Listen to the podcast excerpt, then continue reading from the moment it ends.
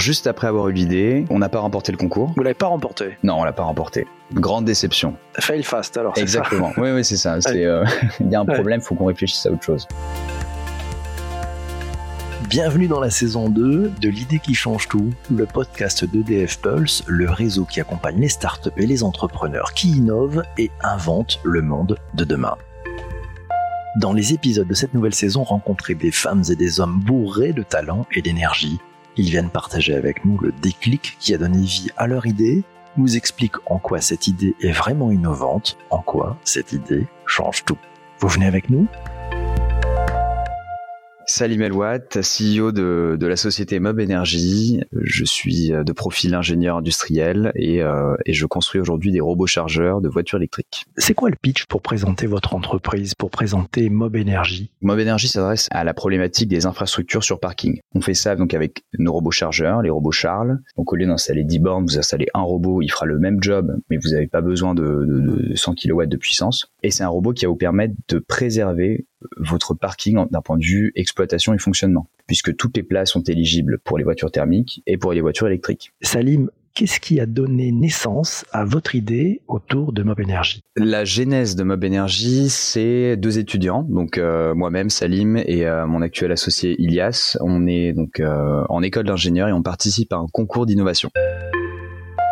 Ce que j'aime quand je rencontre des personnes qui innovent, c'est comprendre d'où est partie l'étincelle qui a tout déclenché. De votre côté, Qu'est-ce qui vous a inspiré pour avoir cette idée? C'est pas une histoire euh, digne d'un film, hein, mais on, s'est intéressé aux problématiques d'un ensemble d'intervenants. Donc c'était des boulangers, euh, des artisans, des, euh, des chefs d'entreprise, euh, et on a beaucoup parlé de mobilité, de comment est-ce qu'on faisait pour se déplacer. Et puis au bout d'un moment, on a rencontré cette personne-là qui nous parlait de la de, la mobilité électrique, de la voiture électrique. Donc c'était en 2016, et on était au démarrage. On, voyait pas encore beaucoup de voitures électriques. C'était pas euh, aussi tendance que ça l'est aujourd'hui. Et donc Ilias c'est c'est à levé son warning et a dit mais est-ce que euh, est-ce qu'il n'y a pas un sujet autour de la recharge? Et comment est-ce qu'on fait pour charger aujourd'hui une voiture électrique? Est-ce que nous aujourd'hui en tant que citadins qui habitent en appartement, qui n'avons pas forcément de place de parking attitrée, est-ce qu'on a la capacité de se dire demain je passe euh, sur la voiture électrique et, euh, et si oui, comment je me branche? Concrètement, vous faites comment? Alors concrètement, l'idée elle est assez simple. On s'est dit est-ce qu'on peut pas utiliser nos robots chargeurs pour transporter l'énergie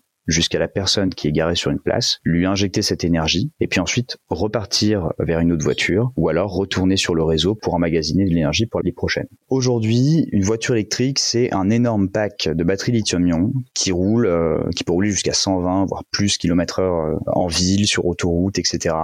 Cette batterie lithium-ion qui est massive, bah, il faut pouvoir lui redonner son énergie. Il y a deux manières de faire ça. Soit on injecte l'énergie rapidement, un peu comme on le fait avec une voiture thermique quand on va dans une station essence, mais ça nécessite des infrastructures qui sont extrêmement chères, extrêmement compliquées à installer. On parle de superchargeurs ou d'ultrachargeurs, c'est ce qu'on voit avec les, marques Tesla par exemple. Au vu de la complexité de ces infrastructures, c'est des, équipements qu'on a du mal à retrouver en ville.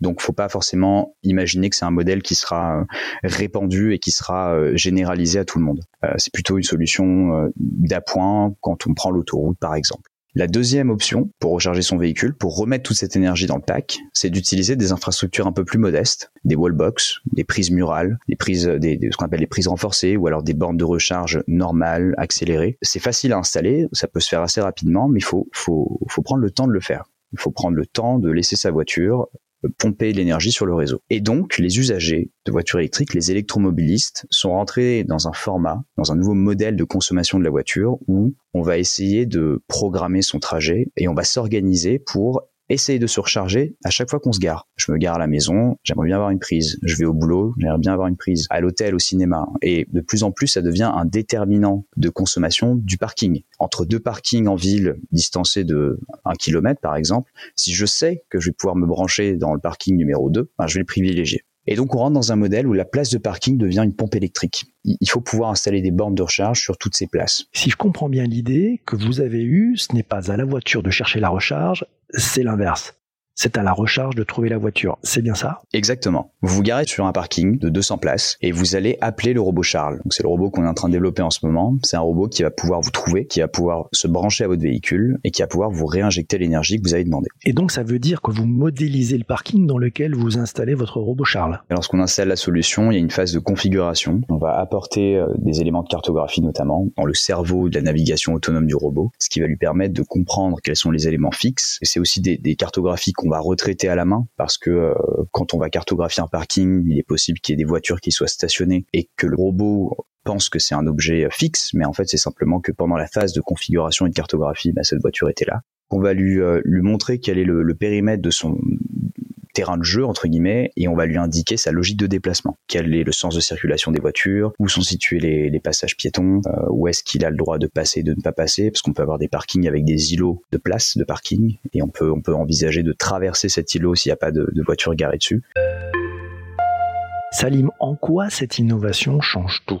Eh ben cette innovation change tout parce que avec le robot Charles, on va permettre de recharger un maximum d'utilisateurs là où ils sont garés avec une seule infrastructure. C'est une innovation incrémentale ou une innovation de rupture selon vous? Selon moi, c'est une innovation de rupture parce qu'on va venir associer des technologies qui, euh, qui sont quand même complexes et qui au début avaient rien à voir entre elles et qu'on va repenser le modèle de, de, de se recharger mais entièrement qui va simplifier tout le processus de recharge pour les utilisateurs. Quels ont été les vents contraires et les alliés depuis le début de cette aventure? Il y en a eu plusieurs. Bah, je vais vous en raconter une qui est quand même assez euh, structurante pour pour toute cette histoire Mob Energy. C'est euh, ce passage de euh, recharger des voitures dans la rue avec un camion qui va déplacer ce qu'on appelait à l'époque le robot Bolt. On, a fait face à la difficulté que c'est de lancer un projet un hardware sur un secteur qui est encore en train de se structurer avec donc un, une masse euh, de, clients potentiels assez relativement faible. Et donc là, en termes de faisabilité technique, économique, c'était très compliqué. Pourtant, on, est allé assez loin. On a fabriqué un prototype, on a trouvé du financement, on a trouvé des électromobilistes qui souhaitaient être rechargés. On a mené des petites campagnes d'expérimentation sur des parkings, il n'y a pas très loin de notre atelier. Mais ça a été un moment extrêmement important pour nous. On est arrivé à une, une seule et même conclusion, c'est que c'était très compliqué. Je vais parler d'alliés maintenant. On a eu des alliés qui sont encore là aujourd'hui avec nous, qui nous ont vraiment accompagnés, mais du démarrage du projet dans sa forme structurée jusqu'à aujourd'hui, la levée de fonds d'il y a quelques mois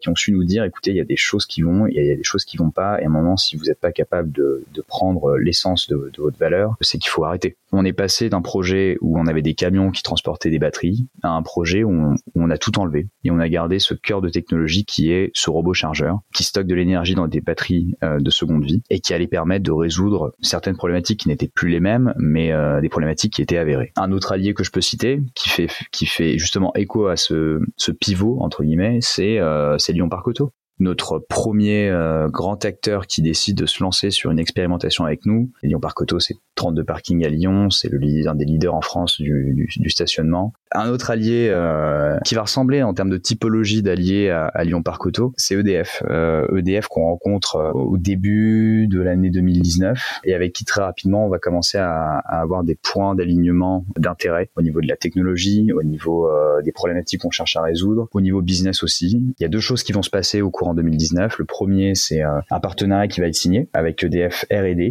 Donc ça, c'était extrêmement important pour nous. Donc on a lancé certains, certaines thématiques de, de, de travaux ensemble. Un deuxième sujet, ça a été le concours EDF Pulse, qui a été un tremplin juste énorme pour Mob Energy. C'était le moment où on cherchait des fonds, c'était le moment où il fallait concrétiser certaines actions euh, commerciales, et donc ça, ça a juste euh, un, ça m'a challengé parce que j'ai rencontré des, personnes qui m'ont montré certains points du projet qu'il fallait euh, qu'il fallait renforcer, d'autres qui nous ont encouragés, de superbes rencontres, des startups aussi avec qui on a pu avoir des synergies, puis après toutes les retombées en termes de crédibilité. C'est extrêmement important d'avoir un, grand groupe comme EDF, qui est un acteur majeur de l'électromobilité, qui, entre guillemets, tamponne Mob Energy pour dire, OK, il y a quelque chose à regarder ici, ça, ça, mérite au moins, euh, au moins un peu de, un peu d'intérêt et, et, euh, et, on essaie de les soutenir. Ça nous a fait gagner euh, plusieurs mois, c'est sûr.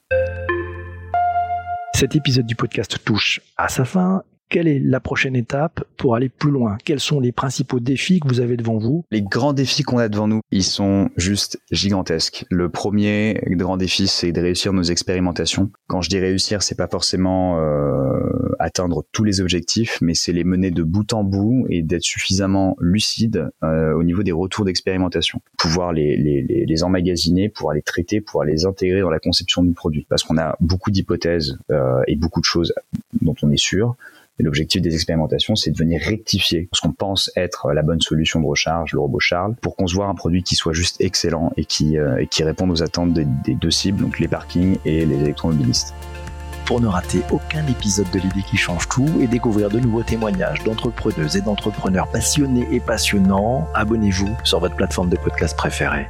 À très vite.